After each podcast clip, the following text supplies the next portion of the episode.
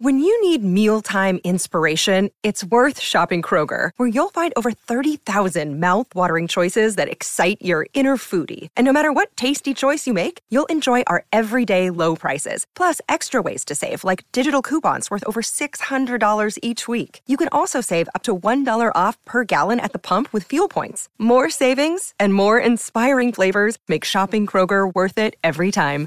Kroger, fresh for everyone. Fuel restrictions apply. Another day is here, and you're ready for it. What to wear? Check. Breakfast, lunch, and dinner? Check. Planning for what's next and how to save for it? That's where Bank of America can help. For your financial to-dos, Bank of America has experts ready to help get you closer to your goals. Get started at one of our local financial centers or 24-7 in our mobile banking app. Find a location near you at bankofamerica.com slash talk to us. What would you like the power to do? Mobile banking requires downloading the app and is only available for select devices. Message and data rates may apply. Bank of America and a member FDIC. Welcome to the Wolverine Confidential podcast. My name is Aaron McMahon. And I am Ryan Zook. We are without Andrew Kahn today. Uh, he's apparently busy doing some other things, but we are back because yesterday, Wednesday, was day one of the traditional signing period. Uh, we, we, talked about it, kind of previewed it uh, earlier in the week in our podcast, and Michigan had a very good day. Uh, they landed three defensive tackles. We're going to get into each one of them big picture things and what this exactly means for Michigan. We're going to hit on the, the coaching staff and the kind of impact they had uh, and much more. Uh, Ryan, welcome back. Let's get into it. I, I thought pretty pretty good day for Michigan. Yeah, I mean, typically in the last couple years since the NCAA implemented the the early signing period, I mean, it's been pretty quiet for Michigan on the on the signing front uh, during the traditional February period. But there were some fireworks yesterday, and, and it started early with with Rayshaun Benny a four star defensive tackle from Oak Park, um, who was committed to Michigan State since November, opted not to sign with the Spartans during the early period and had a late change of heart and, and flipped to Michigan. And he's a, a top 200 prospect. And when we're talking late, like you got wind of this, like what, like Tuesday night that things were changing with Tuesday him? night. Like yeah. So I, like I, last... I, I, heard earlier in Tuesday when I talked with uh, a recruiting guy with the Michigan Insider, and he's like, yeah, man, I mean, it's a long shot probably with Benny. And then all of a sudden he he calls me back a, a few hours later. He's like, man, Michigan's making uh, making some headway with, with Benny. I think it's a possibility. And then sure enough, on Wednesday morning, they they ended up getting the flip. Which I mean, I, I you can't understate how big this is for for Michigan to fill a need, but also to take steal Michigan State's top rated recruit, their only four star guy in in their 2021 class and flip him on, on, on signing day is monumental for for the Wolverines. Yeah, he's what 6'5", 275. I think that that's what it was. Uh, so yeah. he's got, I mean, he's got the build of a defensive tackle already. I mean, he could probably put on a little bit of weight, and he likely will once he gets to Michigan. Uh, but this is certainly a change in some ways over the last couple years in the way Michigan's been recruiting defensive linemen. Now they've, you know, under Don Brown and Shaun Nua, the defensive line coaches entering year two. But the last couple years, Michigan seems to have been after more of those smaller, more athletic type defensive linemen to kind of fit Don Brown's scheme and getting to the quarterback blitzing and the, and the like and, the traditional tackles just weren't there. Yes, we got, they got Chris Hinton a few years back.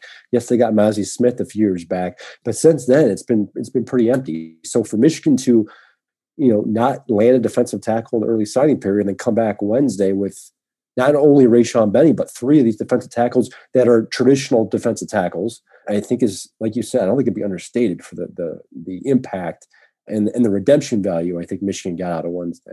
Yeah, I mean, uh, they also got George Rooks, uh, a New Jersey four star who's who's listed at two, 260 pounds, and this uh, Iwunnah from Texas. I mean, he's more of a, a project type of kind of raw talent. He's 6'4", 275, but I'm told he's more around the 290 and, and could play nose too. And the, the guys that Michigan had in the class already, the, the ends, they're all under 260 pounds and same same in 200 in the 2020 class. So yeah, Michigan added some much needed size up front, and and there's some versatility there too. What what this show tells me is Michigan might could be switching to a, a three four next year, and, and, Benny and Rooks both have the the ability to to play the end position in, in a three four, and then and Iwunnah definitely more projects is that is that nose type. So we'll get into it a little bit more later, but this coaching staff seems like they, they have a, a different philosophy in, in recruiting. And overall, I mean, this class is now a top 10 class after these three additions. So for, for Michigan to, to sign a top 10 class after everything that went wrong in 2020, all the uncertainty surrounding the coaching staff, it, it's surprising to me. I, I didn't did not think that this was a possibility when when Michigan was coming off some of the, the bad losses uh, this season and, with so much unknown heading into the offseason. But overall, uh, a pretty impressive haul for Michigan to to close out this uh, the 2021 class. There, there's a lot of criticism of, of defensive line coach Shaun over the last year or so. There was there was a wonder if he was going to be renewed. Uh, and when I say criticism, I mean a recruiting defensive lineman and b developing the tackles from with what they have. Because like I said, they they went all of last recruiting cycle without a, a legitimate defensive tackle. You know, you can you can credit you can question the development of the guys they have on the roster right now but you have to wonder if if Don Brown's philosophy, his scheme, his recruiting approach played into that to some degree. Now, yes, Michigan, it's not like Michigan hasn't recruited defensive tackles in the last year or two. They've been after guys. They've they've tried to you know seal the deal and haven't been able to do it. You start to wonder how much of an impact Don Brown had in that. Now, I'm not blaming him. I'm not saying that he was the reason for that, but with with Nua still on board, because keep in mind he has signed an extension here. Uh, Michigan has a new defensive coordinator. We still don't we still don't know what type of system or scheme he's going to run. Three four certainly is a possibility at this point. Looking at what he did in Baltimore, um, but with new energy, new new faces, just a new look, new staff, it, you start to wonder why Rayshaun Benny flipped. I mean, he, he was a, he seemed to be a Michigan State guy. Um, defensive line coach hasn't changed. The head coach hasn't changed.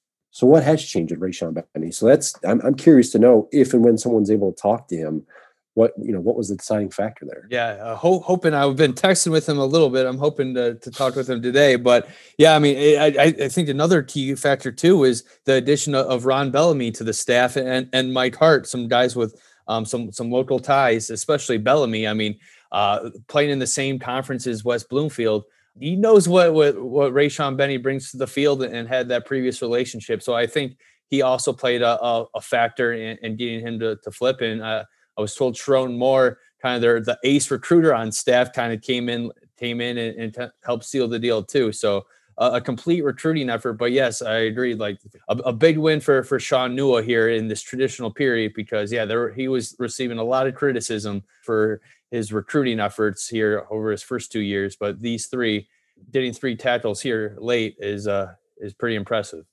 Yeah, you brought up the, the, the other assistants on staff, and I have to believe that the additions of Mike Hart and, and Bellamy, I mean, they're going to have to have, a. I think they were made because of you know primarily in recruiting, just because you know, Ron Bellamy has no real track record of coaching at the college level, but he's produced some really good talents out of West Bloomfield that has been funneled to Michigan. So the idea of landing some of these top in-state kids, it's been a criticism of Jim Harbaugh since he's gotten to Michigan. Yes, he's landed some, but he's missed on several others, some of whom he, he probably should have gotten. Um, so to a to be able to land some of these guys, I went back and looked. Michigan's got, I think, three of the top seven, um, four of the top seven, excuse me, in-state recruits this year. Uh, so that, that's a good number. It's the best they've had in a long time. It's been several years since they've really kind of, you know, that, that Block M has, has dominated the, the state of Michigan chart, so to speak. Um, not only that, but you hinted at this earlier, but they've they're bo- in a way boxing out Michigan State at this point. Michigan State, I think, got one uh, one top twenty recruit in the state of Michigan. Uh, they were supposed to get Rayshaun Benny. They were supposed to get Andrel Anthony over the summer. Didn't get him either. So Michigan is is you know, for all the criticism Jim Harbaugh's taken in the last couple years about his inability to seal the deal with in-state kids, they're starting to, I think, flip that a little bit. I'm not ready to give him the win here and, and say, hey, Michigan's back in terms right. of recruiting the state of Michigan. But they're they're making steps here, and it's been clear in, in the hires he's made between Ron, Ron Bellamy, Mike Hart, um, giving Sherrone more and more power here, utilizing Josh Gattis um, in keeping Jay Harbaugh on staff, who keep in mind, Jay Harbaugh was a reason I think Donovan Edwards came here. I mean, Jay Harbaugh was hard after um, Donovan Edwards. He recruited him, he sealed the deal there. So it's it's clear that Jim Harbaugh is making inroads here to beef up the recruiting staff and potential. And so far, and again, knock on wood here, they're only what a month into the, the hires, but they're they're starting to pay off for sure. And it, has got to be frustrating too for for Mel Tucker. I mean, you come in into Ann Arbor your first year, you you knock off the Wolverines, and, and you think you can maybe gain a little bit of momentum in, in the state, and then uh, kind of lose your, your best recruit last minute and, and, lose another guy eh, like Andrel Anthony, who who they were trying to flip from Michigan before the early signing period too. Did not come out with either of those guys. Has to be a big blow for for the Spartans. Yeah, I mean they're hurting right now. It's ironic because they won the game this past fall. They beat Michigan. yeah. uh, and, and, Tucker, I would say, overperformed expectations for year one, while Jim Harbaugh, as we've talked about ad nauseum on this thing, underperformed. Um, but Michigan, again, Har- Harbaugh has been here for a while. Uh, Michigan's won enough games. Are well known, you know, in recruiting cycles, recruiting circles, I should say. Um, when you throw in these new, younger, hungrier assistant coaches, Bellamy, Hart, Moore, and the like, you've you've got a recipe here that that Michigan can can make work. Will it continue? You know, we'll see. This new look staff, so to speak, especially on the defensive side of the ball, they're kind of getting underway with their first, you know, recruiting cycle, first class. Um, it's just kind of beginning. They correct me if I'm wrong, but still, the is the dead period still on? Is that is that how this is working? They still can't travel. Correct. Right. Yeah. So this uh, the Ike Iwunnah guy, he's never mm-hmm. been to, to Michigan, along with uh, two other guys uh, in the 2021 class too. Tavierre Dunlap and and there's another guy in the class that has not visited either. So yeah, and Jaydon Hood, the linebacker from Florida. So uh, yeah, I mean, it's got to be hard for these kids too to kind of sign with a school that they still haven't seen in person yet. But that's just the the nature of of the 2021 recruiting cycle. Yeah, and it's it's not going to get any easier, at least immediately. So at least, right. I'm curious to see where this new cat, new staff goes from a recruiting perspective. I, I think they've got momentum here. Uh, they've got things looking up, but especially the defensive side of the ball, where, where Jim Harbaugh's made the host of changes here, they've got to you know fine tune their approach and go at it. I mean, it sounds it sounds like, and you can speak on this better than me, but it sounds like they're giving they're offering more kids in the state of Texas. Lots of offers are they're, going They're offering Florida. more kids all over the place. I mean, I yeah. Michigan was one of the schools that extended a lot of offers as, it was in, in, compared to other teams in the Big Ten, and they're they're just been rolling even more out here since this new staff took over. I mean, it's every day there's guys announcing that they've received offers from Michigan. So I mean, you're going to see a, lot of offers from a lot of different places. I mean, they're combing the the whole country right now for for talent.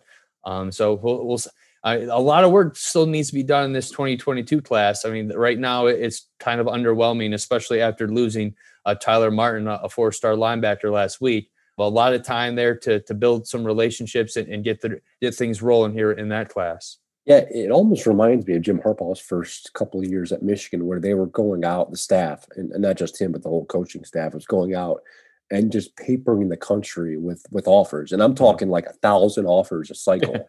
and, and, now, granted, you know, coaches throw a lot of those offers out there, and, and a lot of them are you know doesn't necessarily mean much that they're, they're they're given as a favor to the coach or they're given in you know belief that yeah the kid we like the kid but the kid probably is, isn't interested in us. But you, it's a lot of it's a feeling out process too. You're, you're starting to see which high schools have have genuine interest in your in your coaches in your school. And, and as we all know i mean the recruiting hotbeds are, are the state of texas the state of florida georgia california to some degree um, those are areas that Jim Harbaugh and Michigan went in earlier in, the, in their in their recruiting uh, cycles. When Jim first arrived here in 2015, they started to go away from that more in more of a regional based approach. Now it seems like it's changing again, and I think that's reflection of the coaching staff in place. They're f- clearly not afraid to go elsewhere for guys, um, and we'll see how how uh, you know what their their hit, their hitting percentages, I so to speak, uh, when it comes to the 2022 cycle.